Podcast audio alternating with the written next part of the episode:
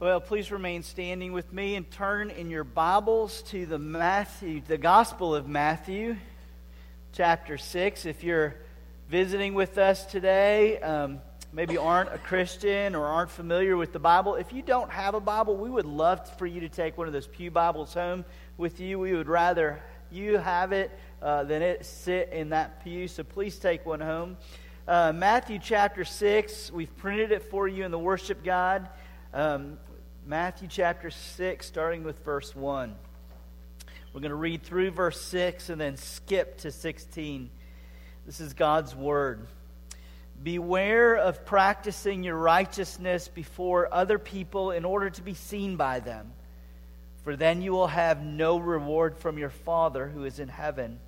Thus, when you give to the needy, sound no trumpet before you as the hypocrites do in the synagogues and in the streets that they may be praised by others. Truly I say to you, they have received their reward. But when you give to the needy, do not let your left hand know what your right hand is doing, so that your giving may be in secret, and your Father who sees in secret will reward you. And then skipping down to verse 16. And when you fast, do not look gloomy like the hypocrites, for they disfigure their faces that their fasting may be seen by others. Truly I say to you, you have received their reward. But when you fast, anoint your head and wash your face, that your fasting may be not be seen by others, but by your Father who is in secret. And your Father who sees in secret will reward you. You may be seated. Would you pray with me and ask God's blessing on His word preached? Let's pray. Father, as we come to your word, spoken by the Lord Jesus, put down by the inspiration of your Spirit into these pages, we pray that by that same Spirit you would make Jesus' words come alive to us so that we might hear his voice. Transform us by his word that goes out and never returns to him void without accomplishing all that it intends to accomplish. For those who are yours, make us alive by your spirit through your word. For those whose hearts are hard, would you, Father, bring them to new life? Accomplish your will in our midst. We pray this in Jesus' name. Amen. Well, here Jesus goes about sticking his finger in our hearts again. As we've said repeatedly as we've been looking at the Sermon on the Mount, he really messes with us. Um, oftentimes, it's always the case with his word that he's messing with us, but he just goes deep. And, and now he's sticking his finger into religious hypocrisy. And in doing so, I think he's really sticking his finger in the heart of our culture and the heart of our problem. If you're not a Christian, glad you're here. One of your objections to Christianity, most likely, is that Christians are hypocrites. And I'd say to you this you're in good company. And Jesus has the same problem with us. And he doesn't want his people to be this way, he opposes it. And I need to be honest with you. This is a big problem in my own life. I mean, I think no other profession, no other calling comes with the trappings of being a hypocrite like being a pastor does. I mean, there's this constant temptation for people to see you as the spiritual leader, the one whose life just works, whose act is together, who's figured it out and can, can make life in this world work the best. But underneath that desire, which I think is so present in all of us, and the reason it's present in all of us is that hypocrisy really is an attempt to cover up a very deep craving. And that deep craving is for us to be accepted. Really, the craving is for us to be accepted as we really are. But we cover that up with hypocrisy. But here's the interesting thing about hypocrisy this is one of the reasons Jesus opposes it. He wants his people to be authentic. to have integrity. And I use that in the, in the common way of being integrated. Like our public self and our real self are integrated together. We're authentic. This is who we really are. What you see is what we get. This is so appealing. Researchers, um, researchers pointing out that the lack of hypocrisy amongst gang members is one of the reasons that gangs appeal to the urban culture and the urban youth so much. Speaking of this, quote, it's an age old story. Here's how it works the drug king, kingpin knows a kid's name, pastor does not. The church wants them to be neat and clean, but the streets are willing to take them as they are. When gangs attract because they don't expect people to be good, but are willing to take them as they are, yet the church's culture is that you have to pretend to be good to be accepted, things are really askew in Christ's kingdom. He just does not want it to be this way. But I think we need to define our terms because hypocrite can mean a number of different things. Technically, a hypocrite is a Greek actor who puts on a mask in order to perform a part. Now, commonly we call someone a hypocrite if they say one thing and do another. Right? So, like a teenager might consider their parent to be a hypocrite if they're constantly telling them, look, the Bible reserves sex for a man and a woman in marriage, yet they know that their parents didn't keep that in their past. And so, well, you're a hypocrite. You didn't do it. Well, technically, that's not what Jesus is getting at here. Holding up the Bible as a standard by not living up to that standard, that just confirms the truth of the gospel, doesn't it? This is what God says. I've not met it. This is why I need Jesus. That's not hypocrisy, that's authenticity, that's honesty. Takes us back to the dual truth of the gospel. We're more broken and sinful than we could imagine, but in Christ, more righteous and adored as we are than we could ever dare dream. I mean, Jesus has something so much more insidious, evil in mind when he's confronting hypocrisy here in the Sermon on the Mount. It's the kind of hypocrisy that pretends for the sake of approval. So he has in his crosshairs the man who prays just so others will commend him as a spiritual man of prayer or the person who gives to the poor so that others will take notice of him as a generous person. That person, that man, that woman, look at how much he gave. His name's in the paper. He's holding up a giant check that so everyone can see and praise him for being a generous man, or the woman who fasts just so others will notice her as a pious woman. Those are the people, those who this hypocrisy pretends for the sake of approval. And I want us to hear Jesus' warning here. He starts out in, in verse 1 of chapter 6 with this command. This is, the, this is the verb, the imperative of verse 1. He leads with this Beware, beware of practicing your righteousness. Also translated in some of your translations as be careful. Some of your translations might read take heed. It's also used in boating terms for when a ship's captain would bring his ship into port. He would have to know that port really well because under the surface there were obstacles that he had to beware of. Under the surface, Jesus, look, you need to be on guard because under the surface of your heart, just looking lurking below the surface, are these obstacles of hypocrisy, that you pretend to be somebody you're not so that you could gain the approval of others. Beware of practicing your righteousness before other people in order to be seen by them. I mean, and don't miss this. Jesus isn't saying don't practice righteousness. It can be easy to skip over that and think that the, because the gospel says Jesus will take you as you are, Right? You don't have to clean up your act to come to Him. You don't have to pretend to be something you're not for Him to adore you. You come as you are. But the gospel also says to us, He will love you so deeply and so much, He won't leave you as you are. He'll transform you.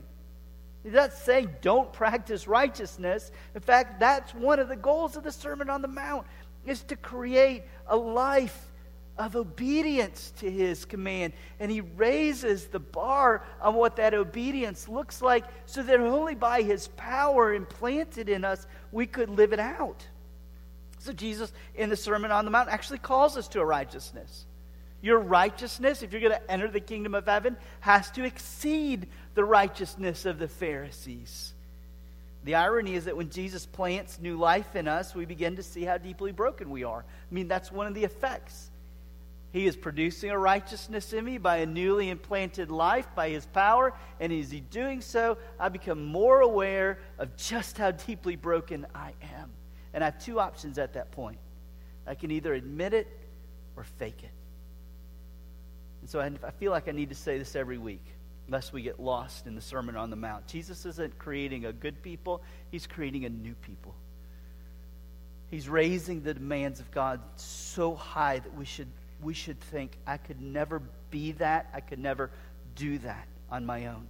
He's raising the demands of God so high that only the power of death and resurrection could produce it in us. If your morality doesn't require that you be united to Jesus, it's not Jesus' morality. If your morality doesn't require death and resurrection, then it's not Jesus' morality. He brought a kingdom, right? A kingdom of obedience to God, of honesty about who we are, but it's also a kingdom of new power and new life, not just new behavior. Miraculously, it's a, a new behavior that's fueled by the death and resurrection of Jesus. Okay, so that's my aside. He's calling us to practice righteousness in this passage.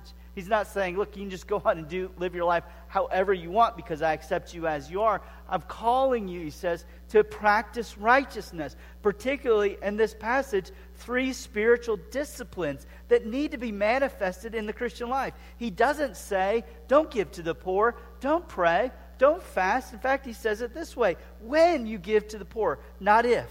It's a mark of one who belongs to Jesus. They give their money away. They hold on to less as they're growing, give more away. Right? He turns the pattern on its head, which is the more I get, the more I use it for myself. The gospel creates a pattern. The more I get, the more I give away. Because he did not hold back any good gift, but gave us freely, gave himself up for us all, that we might then become cheerful givers. When you give, when you pray, not if you pray, but when you pray. In fact, he expands on this in the verses that we skipped this morning. We're going to come back to it. He goes into an aside of what the prayer should look like and, and what it accomplishes. We're going to come back to that in the weeks ahead. When you fast, not if you fast, when it becomes part of your life. And notice what ties all three of these disciplines together in the Christian life. The common thread that runs through all of them is a manifestation of righteousness and all three that requires us to die to ourselves when you give up the money that you could spend on yourself, when you pray, which admits in its core, I'm just not enough. I can't do this. So I'm pleading with you.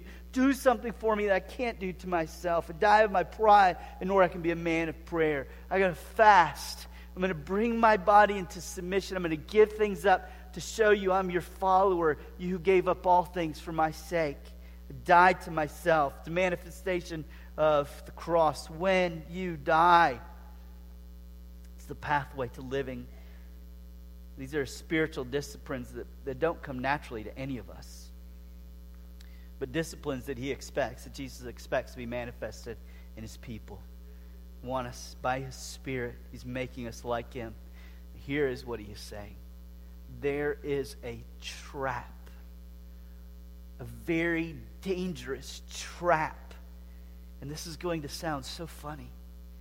Is the trap of spirit empowered holiness. There's a trap to holiness. When God produces a righteousness in me, and this is what Jesus is warning us against, when God, by His Holy Spirit, produces a righteousness in me and I become like him. He said, There's a trap. Be careful. Beware of this. It's lurking under the surface, and that is that you begin to practice your righteousness for the praise of others. John Stott makes it this point. He says, The question is not so much that Jesus is saying, it's not so much what the hand is doing. It's what the heart is thinking while the hand is doing it. And so Jesus adds this real reason, kind of digs even deeper. Like, beware, this is going to be a temptation. It's born out of pride. And the real reason you're going to want to practice your righteousness before other people is this so that you'll be seen by them. I mean, this is really just a, really insidious. It's as evil as you can get. God produces righteousness in me through the death and resurrection of Jesus. It's nothing I can do on my own. He does it in me. And then by His Spirit, I'm growing in holiness, and then I just use His good gift against Him. You've done this. You've made me this way. Ha, let me get the praise of others with it. And so there's an antidote that Jesus provides, and we've got to understand this problem. It's a problem he takes to our deep need. And a deep need is for a rooted identity that dwells in the approval of another. This is, this is our hunger, all of us. This is so true for all of us. What I long for at the core of my being is identity that is the object of another's approving love. So in verse 3, he goes deep. Don't let your left hand know what your right hand is doing. And I think what he's saying here is something more than just God should be your only witness. He is saying that, but I think he is saying so much more than just that because he's going to the core of what we long for. And that is to have the approval, to build their identity on the approval of others. Don't, why not let your right hand know what your left hand is doing? We got that backwards. Don't let your right hand know what your left hand is doing. The reason is, he's like, don't speak of this even to yourself. Don't build your identity here. Don't build your identity on the fact that you're doing good. Build your identity on the fact that you are righteous in Jesus Christ. The problem with hypocrisy isn't that we pretend to be somebody that we're not. The problem with hypocrisy is that we are not free to be who we really are because we are constantly trying to live off of the approval of others as our core identity. And so Jesus offers us an antidote for this disease. And it is the antidote to this. There is one who will delight in you and bring satisfaction. There's two things that I think we need to grasp so that we can be free from this plague of hypocrisy. And first, we need to realize that this desire to live off the approval of others is not a flaw in us, right? It's a design feature. The command, the warning, the verb, beware when he says it, for you will have no reward from your Father in heaven. That's the warning. But in each of the three examples he gives prayer, giving, fasting he attends not with warning anymore, but with promise. In each of these examples, and your Father, verse 4, who sees in secret will reward you. Verse 6, your Father, who sees in secret, will reward you. Again, in verse 18, and your Father, who sees in secret when you fast to Him, will reward you. And don't miss this God sees His people. He sees as a father who notices his children. He notices you. You're uniquely important to the Father in heaven if you're in Jesus Christ. If He is your representative, your head, if you've entrusted your life to Him, then this is what the I notice you, you're my child. I have an eye for you. It's particularly tuned in for you. Sure, you're you're practicing obedience. You ever watch a, a father watch his son play football? There's 22 other, 21 other people on the field, 22 people in total. And you know who the father notices? To be a great play going on, right? The star athlete running off to the end zone. But the father's watching his son who's on the line or in the backfield making a block. Why? He doesn't delight in the one performing, he delights in the one that he loves. The Father notices his children. The approval of man is fleeting, it's finicky, isn't it? There's a fleetingness of the honor of mankind. The irony of the word is it just doesn't last. He's like, Jesus is like, look, if you perform in order to gain the approval of others, guess what? You'll be rewarded. You'll receive the reward. It'll flash in the pan, it's gone. The approval of others is always sold to the highest bidder. You give a million, next guy gives a million and a half, they've forgotten you. You give a dollar, the next one gives two, they've forgotten you. Passes on to the next person, slowly degrades into doing better than the next per- person. And the message is my performance leads to pleasure and it's fleeting and it never satisfies. And so Jesus is reminding us that the Father who sees his children also rewards them. He doesn't forget, he delights and rewards. And the word, though, isn't based on merit. It's not that I've, I've earned this, and so God pours out the reward on me. It's a word based on pursuit, and it works this way. The difference between merit and pursuit award is this an award based on merit gives someone what they deserve and nothing more. Right? If I go to my job and I do my job and they pay me, that's it. That's all I'm getting. I'm just simply getting what I deserve. But award based on pursuit is extravagant. C.S. Lewis makes this point. This is the kind of reward that Jesus is promising, the kind of reward based on, on pursuit, is like a young man who pursues the girl of his dreams. She is such the object of his desire, he's willing to forsake all others. Forsake his friends, forsake riches to pursue her. Well, she will reward that pursuit. She won't just give him what he deserves, she will give him herself and become his wife. And the natural outcome is a reward well beyond what one deserves. Or to mix the metaphor, a wage is meritorious. You only get what you deserve, but the reward of pursuit is to get so much more than you could imagine. The satisfaction of your deepest desires. And so, if by faith you perform your righteousness for the audience of one, He'll reward you with more of Himself. He will give Himself. You'll experience His love and delight in your life. See, this is evidence. This table, do you see what this is? This is evidence of this promise. This is what Jesus says I'm going to come and meet with you and you will have me. You will have a remembrance of my death and resurrection. You will have my spirit tend to this so that you will experience the depths of my love for you. You will have me.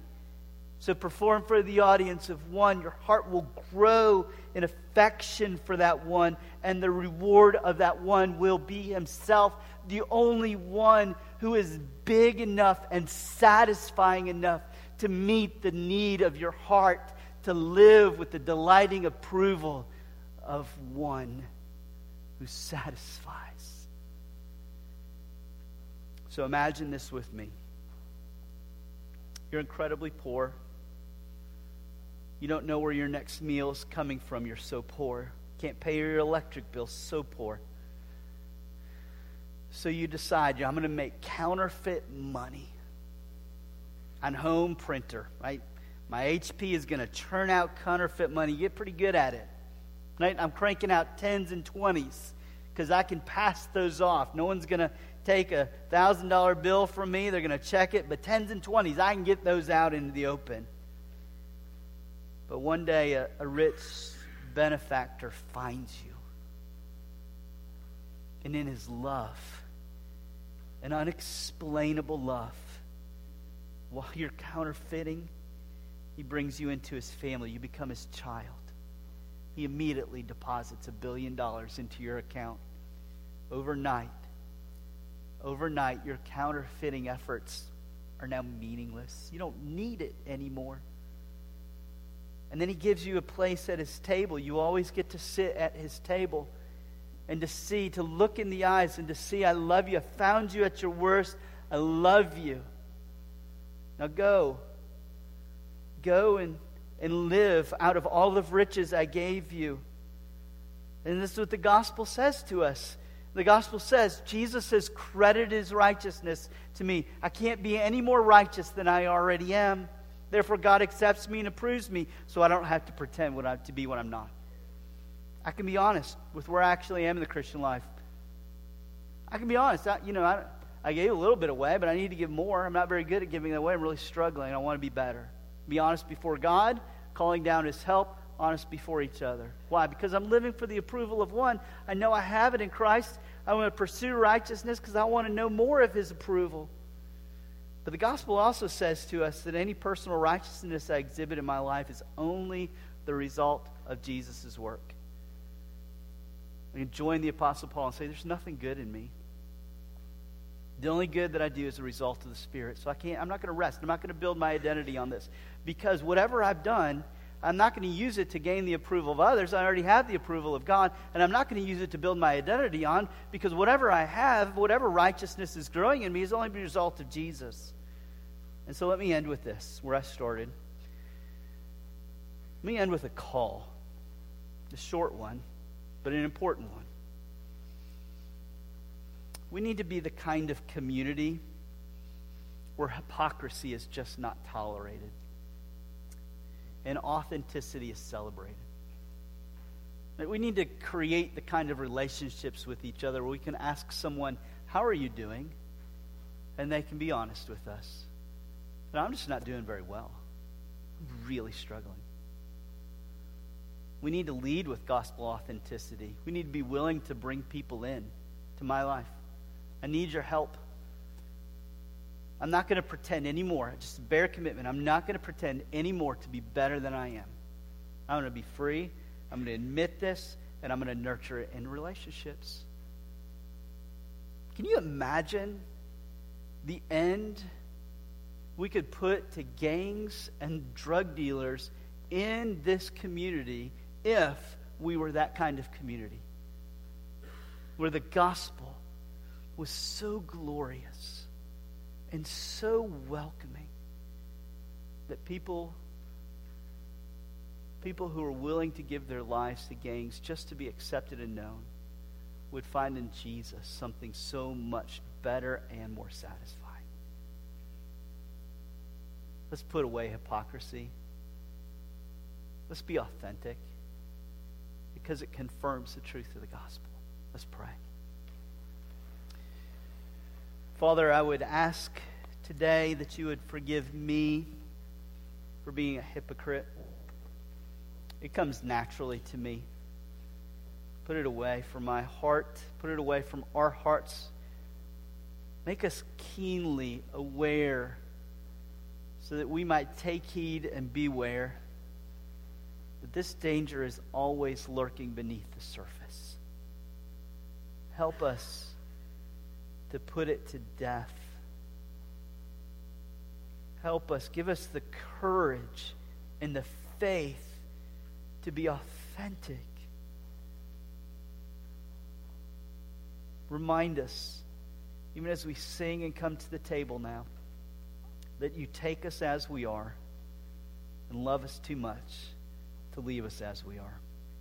We pray this, Lord Jesus, in your name. Amen.